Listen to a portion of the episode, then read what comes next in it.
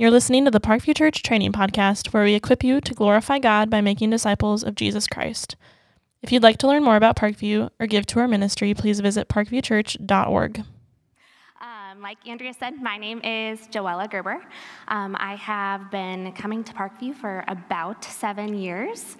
Um, I originally came to Parkview and to Iowa City for grad school um, and just have never left.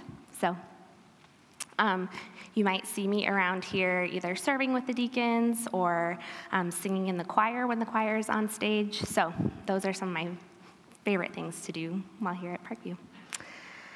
Um, and I'm really excited to be here to share with you guys from our next portion of Scripture, which is Colossians chapter 3. So, the really cool thing about the Bible is it is best when we study it and understand it as one big story, right? Not as separate things. So, Colossians is a particular type of Bible literature, a letter, and Paul is writing to these folks at Colossae and making an argument um, that Christ's redemption of believers really is the foundation for how they should participate in a new life, a full life. So, you can't take the things that you've already heard from Andrea and Jennifer and take them separately from what we talk about today. Rather, they're building on one another. So, Andrea shared about how we're reconciled to God um, because of who Jesus is.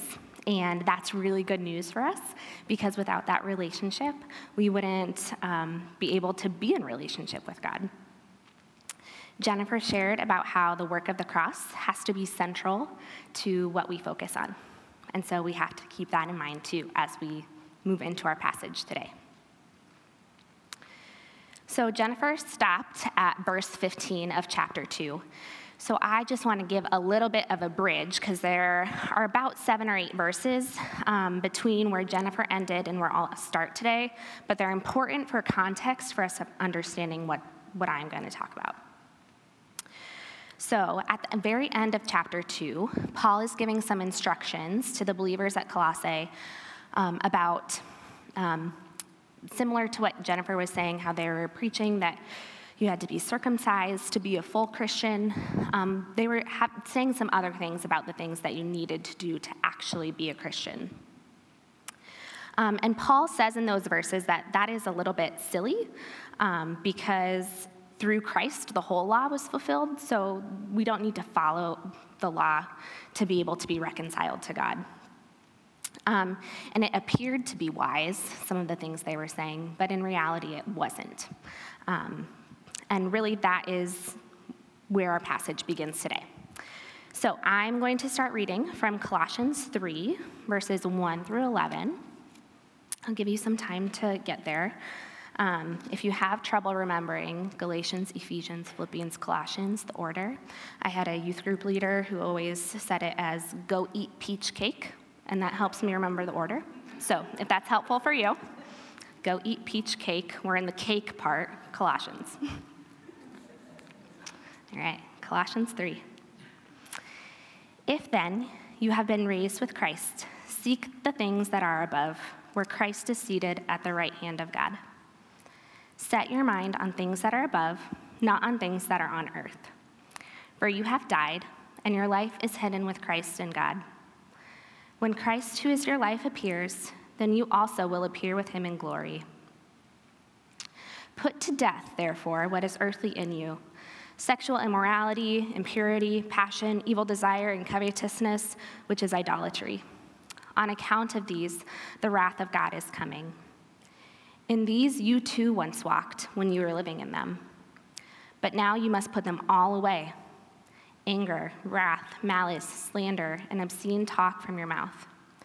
Do not lie to one another, seeing that you have put off the old self with its practices, and have put on the new self, which is being renewed in knowledge after the image of its creator. Here there is not Greek and Jew, circumcised and uncircumcised, barbarian, Scythian, slave, free, but Christ is all and in all. Let's pray together. Holy Spirit, we are thankful for the convicting power that you have in our lives, for the way that you help us understand the word. and the love that you have with the Father and the Son that we get to partake in. Will you be with my words today? Help them to be truthful, help the things that need to stick to stick, and the things that don't to slide away. We love you. Amen. So, like I said, my name is Joella Gerber. I am an Iowan, born and bred. Um, and that means that I'm a snob about my sweet corn. Don't take me to other places in the Midwest and say they have good sweet corn. I disagree. Um, I'm originally from Pella, Iowa, so if it helps you remember my name, because Joella is a really unique name, I'm Joella from Pella. They rhyme. Um, I am a social worker by training and have spent most of my adult life working in the children's mental health field um, as a play therapist primarily, um, but now am in a more administrative role in nonprofit world. I have a dog. Her name is Harriet. She is one and a half. She is an extrovert, so she really wishes that she could be here today, um, but she was not allowed. Um, but she really needs Jesus, so I wish that she could have been here today. um, so, some of those things are a part of who I am, um, but someone who I've been my entire life is a Gerber. I'm part of the Gerber family. And there are certain things that that means um, for people who are Gerbers. So, our family motto is why settle for good enough when you could do your best? Um, Gerbers love pizza, and we would eat it for every meal if that was socially acceptable. Um, we are chronic face touchers, like we just touch ourselves on the face all the time. I don't know why, it's just what we do. Gerber boys have big ears, Gerber girls have hips. Um, it's great. Um, we value family time and competition. We care about serving others. But let me say, doing or not doing those things does not make me more or less of a Gerber. It just is a part of what it means to be one. I do them because of who I am. And we're going to see something very similar to that today in our passage. As we move into chapter three, Paul is going to start imparting some wisdom about what is wise and not wise for us to do because this is the reason he says we should stop sinning. We're going to talk a lot about a lot of do nots today. But we are new creatures, we have new life. And because of that new life, we are hidden with Christ above.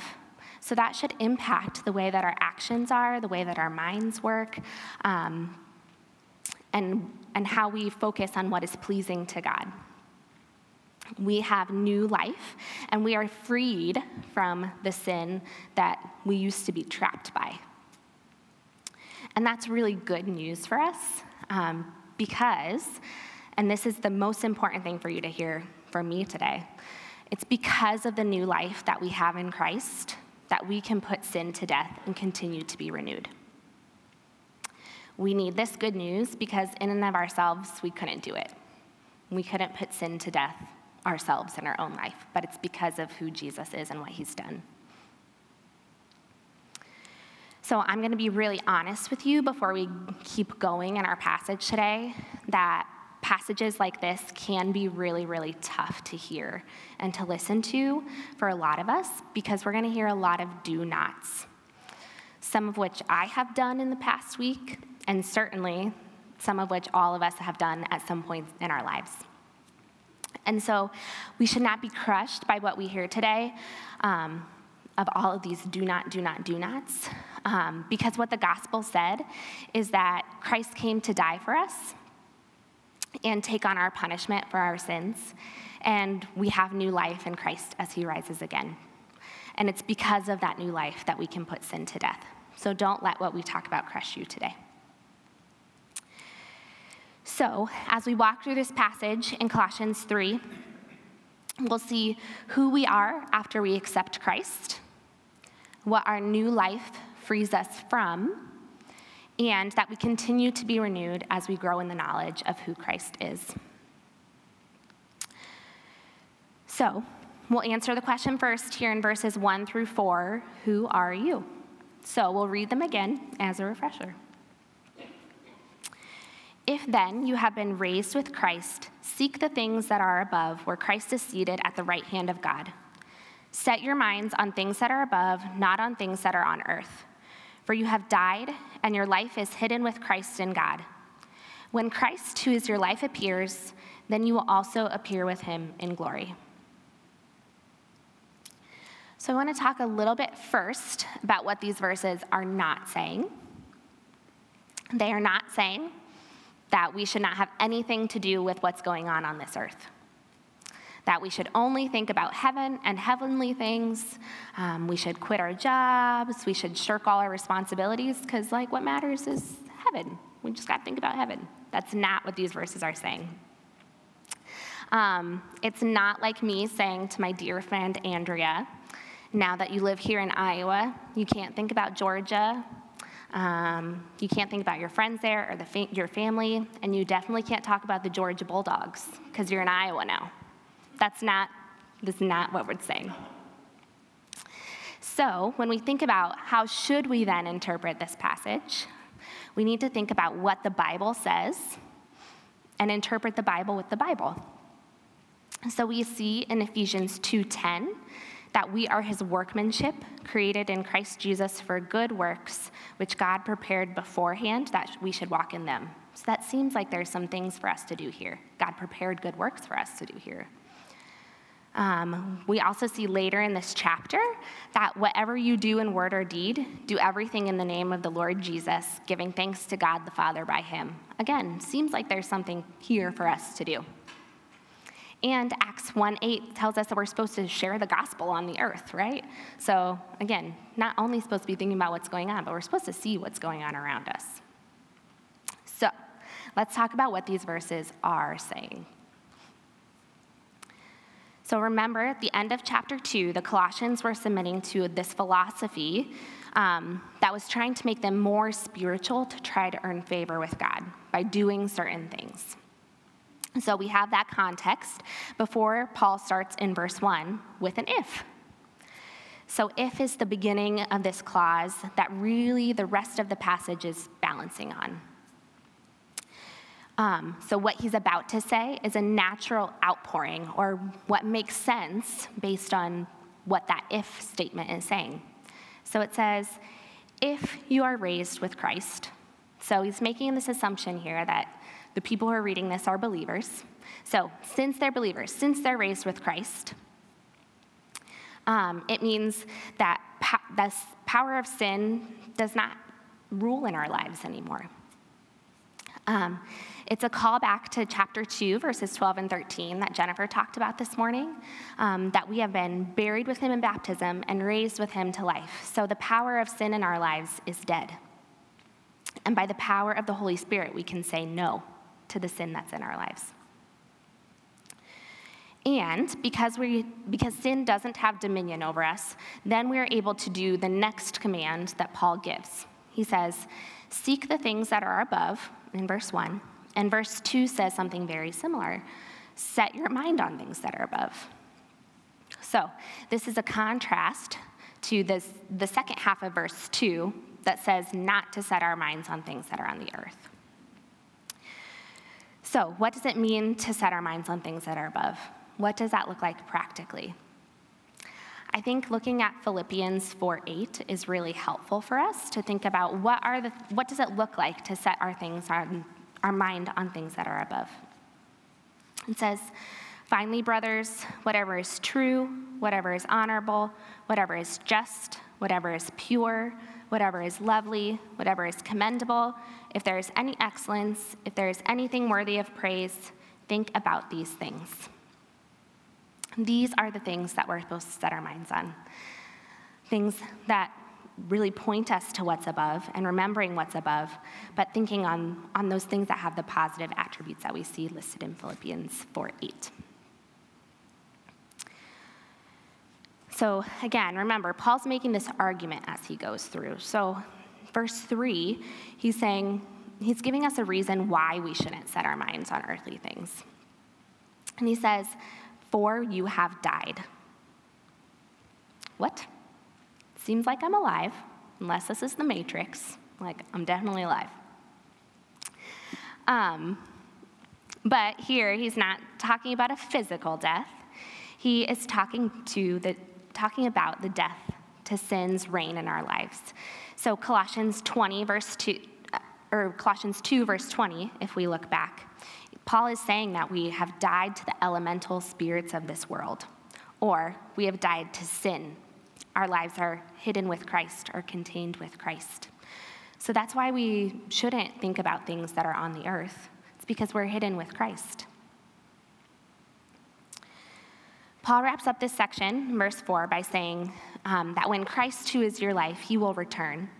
One of the outcomes of us setting our minds on things above and remembering who we are is that we will be changed and transformed, and Christ becomes the outpouring and focus of our lives.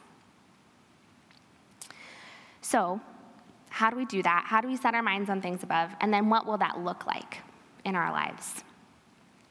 Well, Spoiler alert, Paul develops the rest of the point through the chapter. Um, we won't get to talk about all of the put ons today, which is okay. So I'll just give you a little sneak peek of what some of those are. So, throughout the rest of chapter three, he is going to talk about what it looks like for someone who is heavenly minded. What does life look like for them?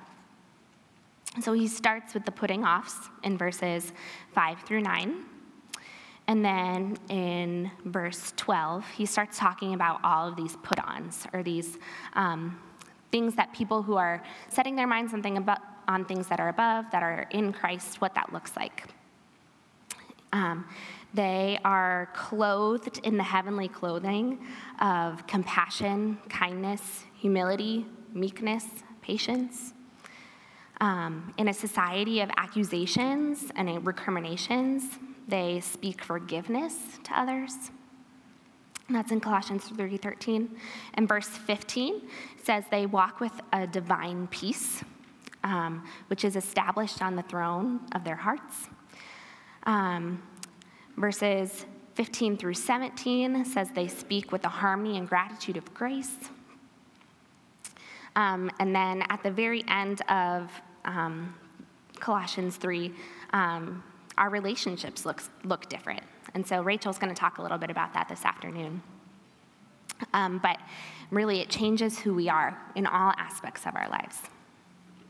So, when we think about what that looks like practically, we gave some practicalities um, but I think the first thing that we have to ask is if this whole passage is balancing on whether someone is raised with Christ or have new, has new life in Christ, the first thing that we have to ask is have you been raised with Christ?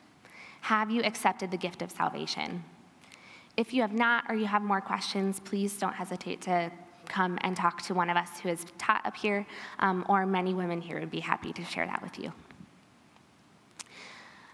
for the believer, um, Christ should be our life. We hear people talk all the time about music is their life, or sports are their life, or their kids are their life. And really, it should be said that Christ is our life. Every outpouring from us should point to Christ. So, as we move into the next section, um, we will read through um, verses 5 through 10, and we'll see how Paul demonstrates and instructs about how life with Christ and setting our minds on things above makes us free from our old life and the sin that used to hold us. So let's read verses 5 through 10 together. Put to death, therefore, what is earthly in you sexual immorality, impurity, passion, evil desire, covetousness, which is idolatry. On account of these, the wrath of God is coming.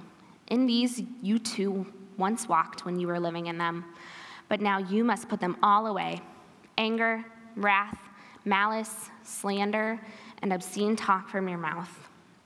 Don't lie to one another, seeing that you have put off the old self with its practices and have put on the new self, which is being renewed in knowledge after the image of its creator.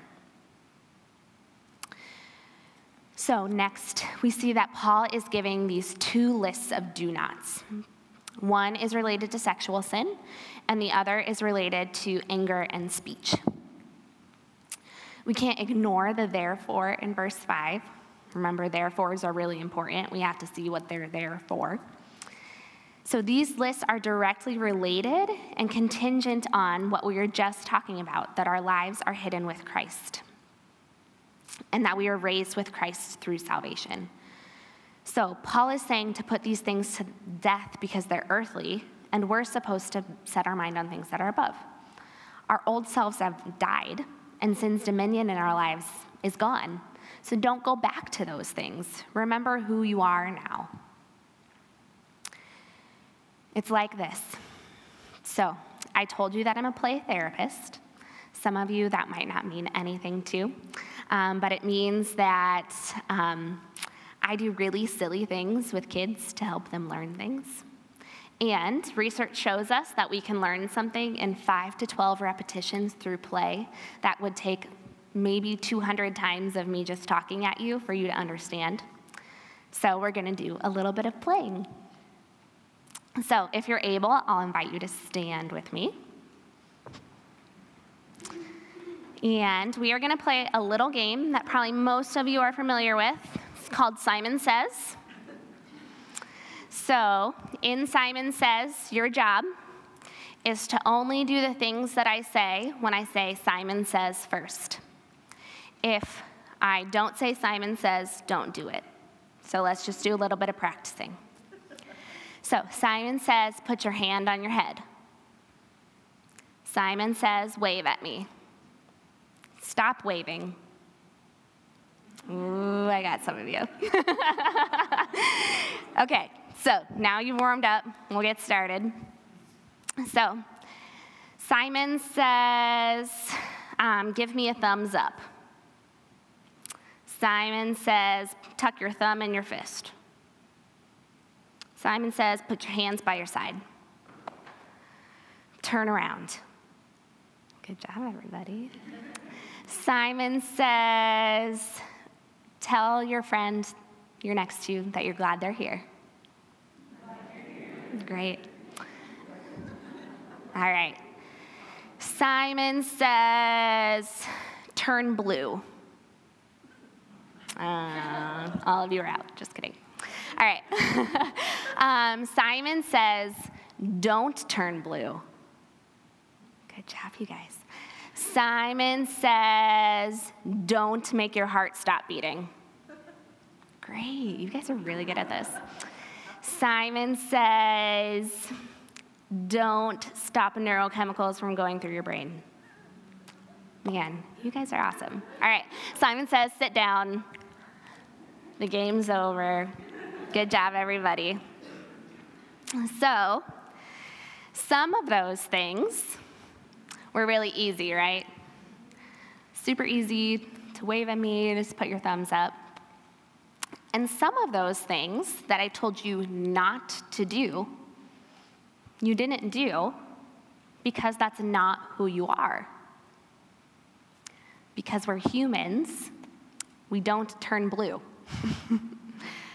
because we're humans and our hearts were made to beat, we can't just stop them from beating. And so that is what Paul is saying here. He is saying, because of who you are, don't do these things. They're not who you are anymore.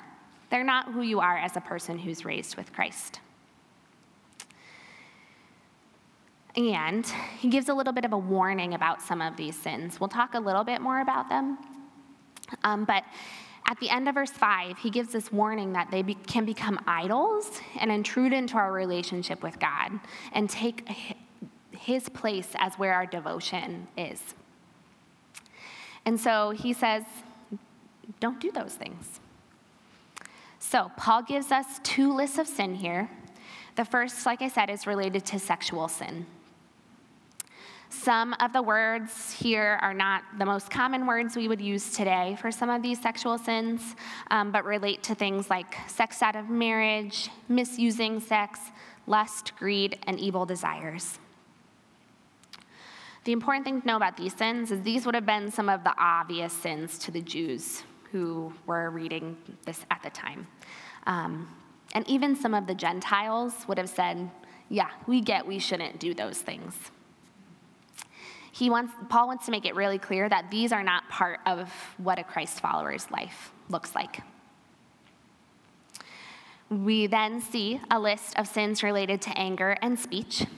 So, this list is a little different in that these would have been sins that even the holiest Christians would have struggled with. And if we're honest, probably some things that we struggle with too. Um, these are sins like being in a continuous state of smoldering or hatred, um, rage, desiring to inflict harm on someone else, speaking badly of someone, gossiping. And Paul says, now put these all away. So you might be saying, Excuse me, didn't we talk about how Paul, at the end of chapter two, Paul was like, You don't have to do these extra things to earn favor with God. And now he's giving us these things that we shouldn't do so we can earn favor with God. Actually, he's not doing these things or saying these things because these in any way impact um, our favor with God or help us to earn anything or show how good we are. In fact, when we accept Jesus, we are given the righteousness of Jesus. And this is called justification. God sees us just as if I had never sinned. And this allows us to be in right relationship with God. That's that reconciliation word that Andrea talked about last night, that, that special relationship, that right relationship we have with God. And that's all done by the work of Jesus. It has nothing to do with what I do. There's nothing that I can do after salvation that earns me more favor with God or um, less favor with God. Um, and we should be moved toward good works, um, toward killing our sin because of the love we have for God and because that's who we are now. And really, that's what Paul's saying that, that putting away or how we put that put away those sins is should be the result of a kind of big theological word called sanctification in our lives. So, sanctification is the work of the Holy Spirit that moves us into making us more holy or setting us apart as believers, helping us put to death those things. And I also know that there might be women in this room right now who are feeling shame, embarrassment, disappointment because the sins that we're talking about here are continual struggles. And the gospel is for you here too. Just like there's nothing that I can do to earn favor with God after salvation, there's nothing I can do to lose favor with God either. Dane Ortlund's book, Gentle and Lowly, is so, so helpful in learning and understanding this concept. Um, he talks about how God doesn't run away from our sin and shame. Um, but he is a good father who steps toward us. When we think of a little kid who skins their knee, a parent doesn't step away and go, ew, right? Even parents who don't like blood very much often will still come to them and want to help them and hold them. And God is the same toward us. In our sin, He runs toward us, He opens our arms toward us and we can still have right relationship with God. So, one last thing. We should note the difference here between what Paul calls futile or some silly rules that don't make much sense for us at the end of chapter 2 and compare them to these where he says we need to cut off these sins in our lives. He is calling believers to find the root of the sins that we struggle with and pull it out, cut it off. He's not just saying these are like kind of bad things, don't do them because they're kind of bad. Um, it's really intense. He says, like, cut it off. Like Jesus said, if your, I can't remember, your right hand or left hand, like deceives you, cut it off. Very similar here something that helps me think of that, like Andrea said, I like to learn stuff, random stuff that doesn't, I don't need to know. But one thing that I learned about was this disease called gangrene. It's a really gross disease that literally stop, starts at the end of your limbs, usually, and just like kind of rots away your flesh. Um, it's really smelly, I've heard. I've never seen anybody with gangrene except for pictures. Um, but really, the only way to treat gangrene or stop it is to cut off the limb above where the gangrene has spread. And so that is what Paul is kind of saying here. That sin can impact your body, and what we need to do is cut it off, stop it. So, believers, I ask, what sin do you need to cut off completely? And who do you need to be a part of that surgery? Is it that you need to have someone hold you accountable for your finances because you're greedy or unwise in your spending habits? Does a fellow believer need to call you out when you're gossiping?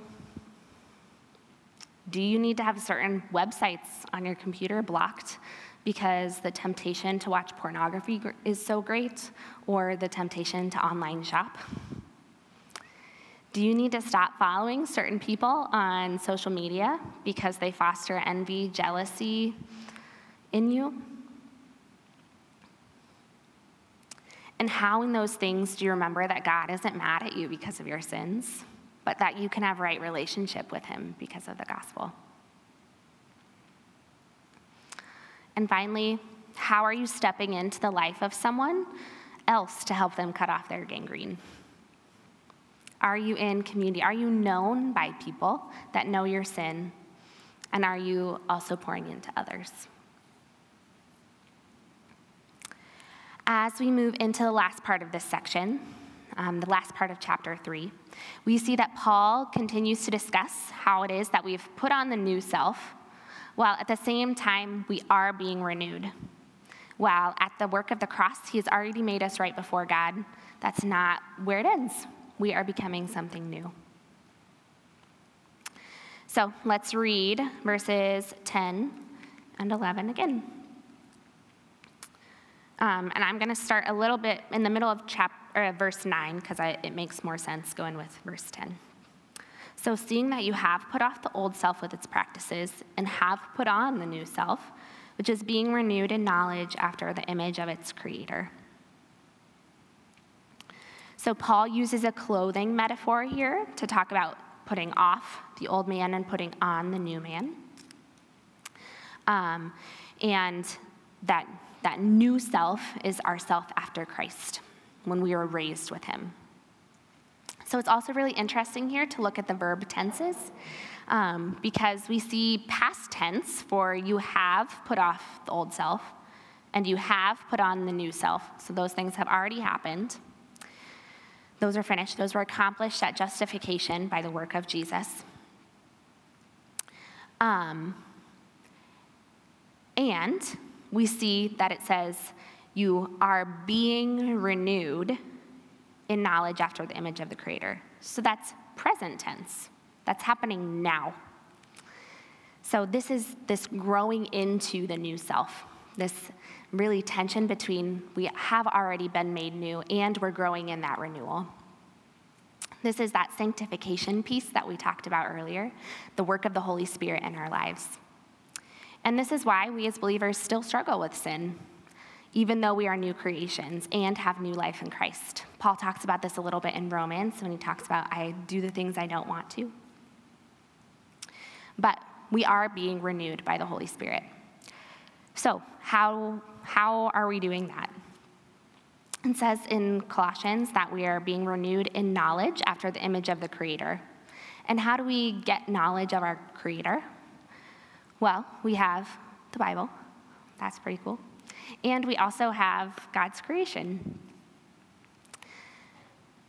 So, another way that we are renewed or sanctified, beyond spending just time in the Bible, is remembering that the gospel is not just for unbelievers.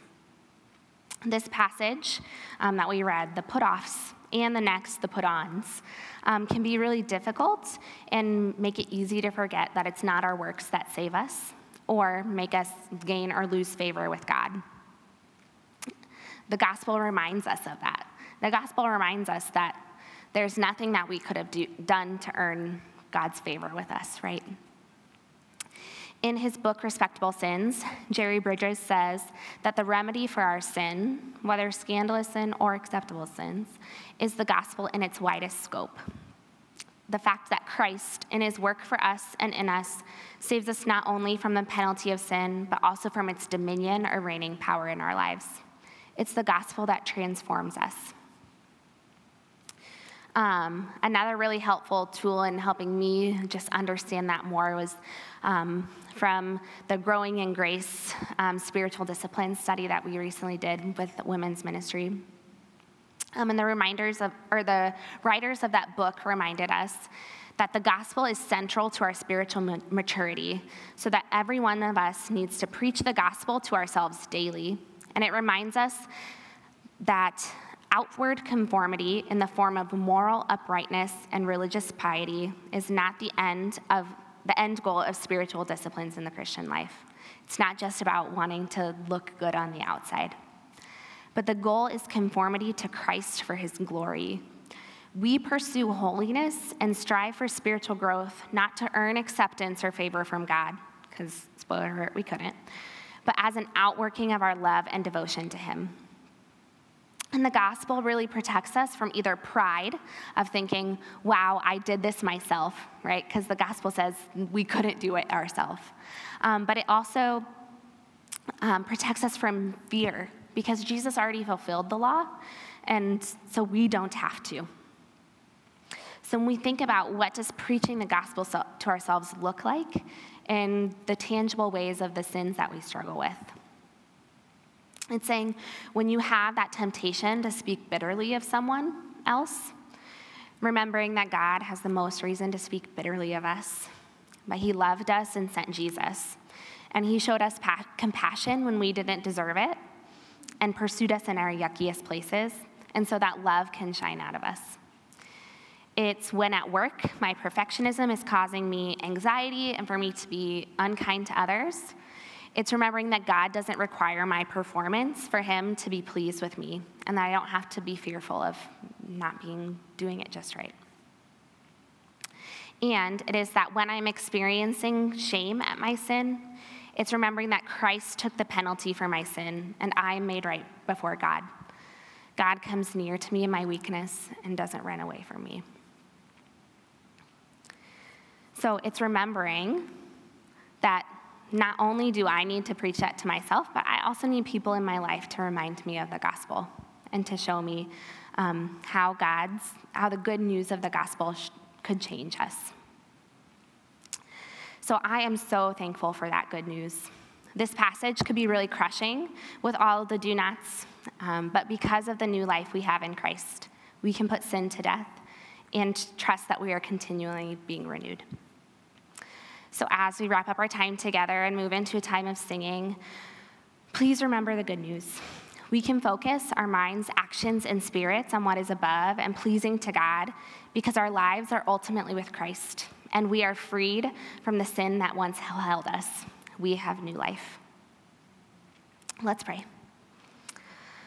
Father God, we thank you for loving us and sending your Son to die for us.